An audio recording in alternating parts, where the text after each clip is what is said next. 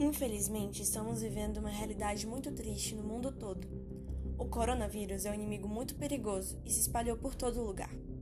Hoje vou contar um pouco mais sobre como ele chegou no Brasil, na Bahia e em nossa cidade Barreiras.